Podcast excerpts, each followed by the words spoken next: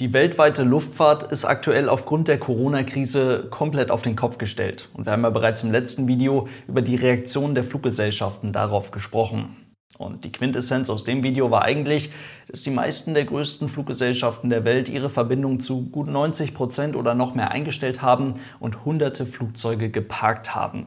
Gleichzeitig sorgen diverse Rückholaktionen verschiedenster Länder und natürlich auch sich immer und immer wieder ändernde Einreisebeschränkungen dafür, dass die Verbindungen, die wir zum aktuellen Zeitpunkt noch haben, teilweise ganz spannende Besonderheiten mit sich bringen. Und ein paar dieser besonderen Flüge möchte ich euch heute mal zeigen. Und damit viel Spaß!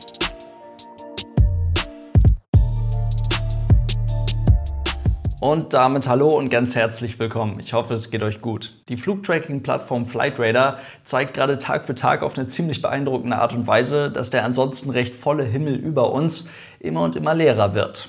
Und siehe da, ist bei euch zufällig gerade schönes Wetter, es gibt keine Möglichkeit mehr Chemtrails zu versprühen und schon haben wir endlich nach über 60 Jahren mal wieder richtig blauen Himmel. Aber auch Verbindungen, die aktuell auf Flightradar völlig normal aussehen, können in diesen Tagen durchaus was Besonderes sein, denn während die Passagierfliegerei in den nächsten Tagen mehr oder weniger fast komplett zusammenbrechen dürfte, können sich die Frachtflieger eigentlich gar nicht vor Arbeit retten. Verschiedenste Lieferketten brechen zwar überall auf der Welt zu einem Großteil zwangsläufig ein, nichtsdestotrotz gibt es mehr als genug zeitkritische Fracht, nicht zuletzt eben auch in Form von medizinischem Equipment, das von einem Ort zum nächsten gebracht werden muss.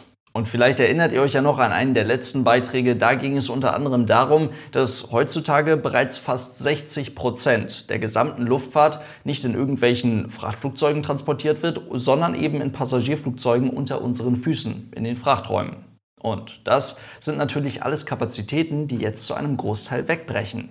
Dementsprechend helfen jetzt zahlreiche Fluggesellschaften mit ihren gerade nicht gebrauchten Passagierflugzeugen aus. So beispielsweise Austrian Airlines, die haben gerade vor ein paar Tagen 2 Boeing 777 hintereinander von China aus mit zusammen 130 Tonnen medizinischem Equipment nach Wien fliegen lassen. Und dabei wurde die Fracht zu einem Großteil auf den jetzt ja leeren Passagiersitzen oder auch in den Overhead-Bins verteilt. Ganz genauso macht es auch die Lufthansa selbst. Beispielsweise ist gestern ein Airbus A330 der Lufthansa voll beladen mit vor allem medizinischem Equipment aus Shanghai heraus in Frankfurt gelandet. Auch hier wurde die Fracht vor allem auf den Passagiersitzen verteilt und solche Flüge wird es jetzt in der Lufthansa Group in den nächsten Tagen häufiger geben. Verwendet werden sollen dafür vor allem Airbus A330, A350 oder auch die Boeing 747-8. Das sind alles Passagierflugzeuge, die dafür bekannt sind. Trotz vollbeladener Passagierkabine noch eine beachtliche Kombination aus freier Nutzlast und Frachtvolumen bieten zu können, um eben zusätzliche Fracht zu laden. Logischerweise machen das jetzt auch viele andere Fluggesellschaften an den verschiedensten Orten überall auf der Welt. So kam es jetzt beispielsweise dazu, dass American Airlines, eine Fluggesellschaft, die ihr letztes Frachtflugzeug Mitte der 1980er Jahre ausgeflottet hat, nach knapp 35 Jahren, jetzt gerade vor ein paar Tagen, mal wieder einen nur Frachtflug durchgeführt hat. Anderes Beispiel bei Virgin Atlantic hier aus Großbritannien, die eigentlich aufgrund ihrer Auslegung als Langstreckenpassagierfluggesellschaft so gut wie gar nichts mehr zu fliegen haben, kam es jetzt gerade am Samstag zum ersten Cargoflug in ihrer Geschichte. Geflogen wurde mit einer Boeing 787-9 von London aus nach New York.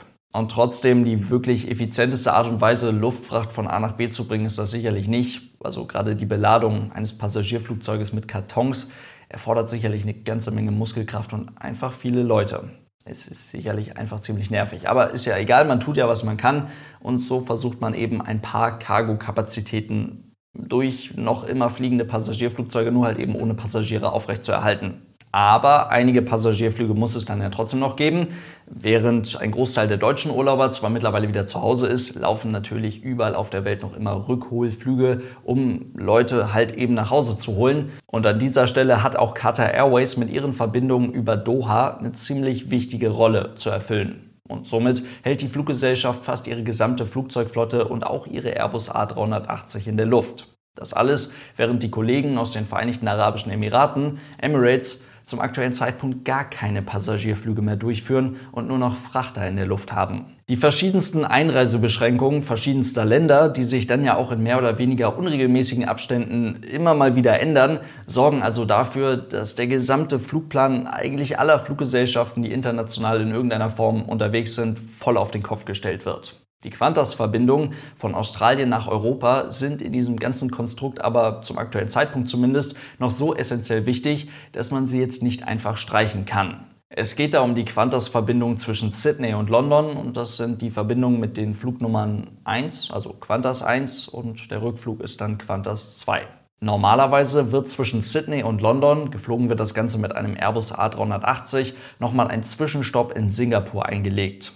Dort vor Ort sind die Einreisebeschränkungen aber mittlerweile so strikt, dass der Flughafen in Singapur nicht mal mehr Transitpassagiere annehmen darf. Und das hat ziemlich dicke Konsequenzen. Nicht zuletzt, weil der Flughafen in Singapur auch ein ziemlich großer Flughafen ist. Dort werden knapp 70 Millionen Passagiere pro Jahr abgefertigt, ist also durchaus vergleichbar mit dem Frankfurter Flughafen. Und nicht zuletzt, das sorgt eben dann auch dafür, dass Singapore Airlines, die Fluggesellschaft des Landes, die normalerweise mit gut 140 Flugzeugen in der Flotte unterwegs ist, zum aktuellen Zeitpunkt noch 9 aktive Maschinen hat.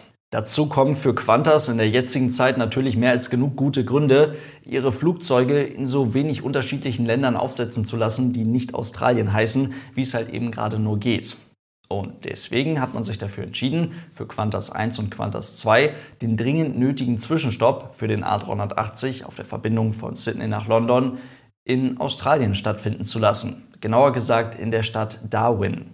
Das ist von London aus gesehen so in etwa die am wenigsten weit entfernte australische nächstgrößere Stadt.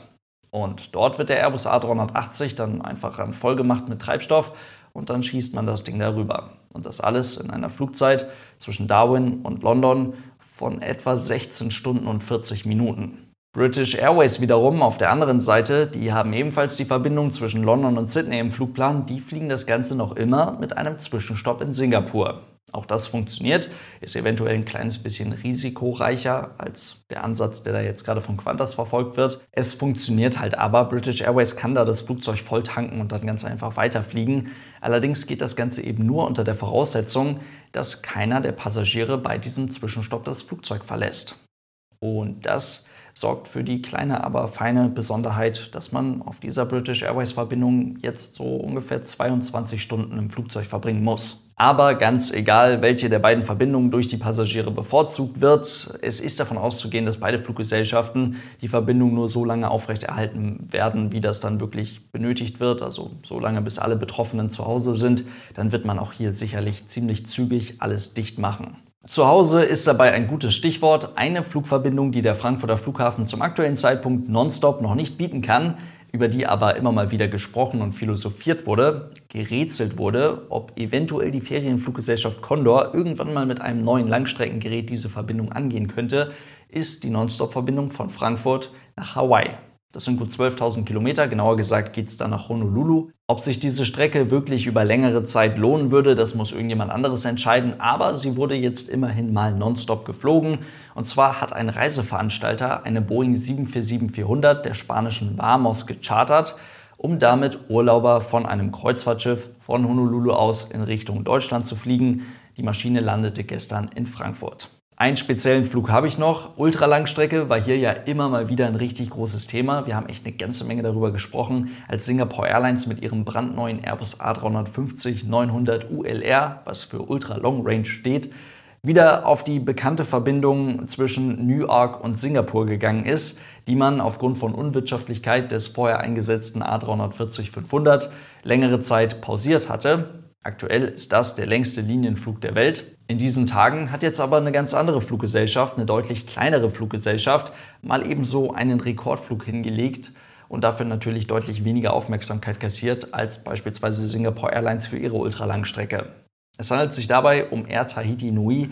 Die fliegen normalerweise mit ihrer Boeing 787-9, ein Flugzeug, das sie erst seit Oktober 2018 in ihrer Flotte haben, von ihrem Heimatflughafen aus über Los Angeles nach Paris. Und aufgrund des Travel Ban in den USA, also auch hier wieder aufgrund von Einreisebeschränkungen, ist dieser Zwischenstopp in Los Angeles jetzt gerade eigentlich echt nur fürs Tanken gut.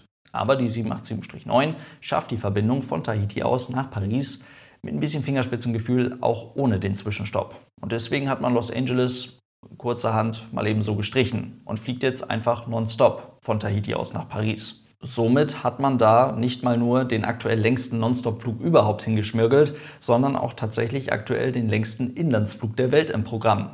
Denn die Maschine startet ja auf französischem Boden und landet auch wieder auf französischem Boden. Und somit hat man da jetzt ganz theoretisch einen Inlandsflug mit über 15.700 Kilometern Länge.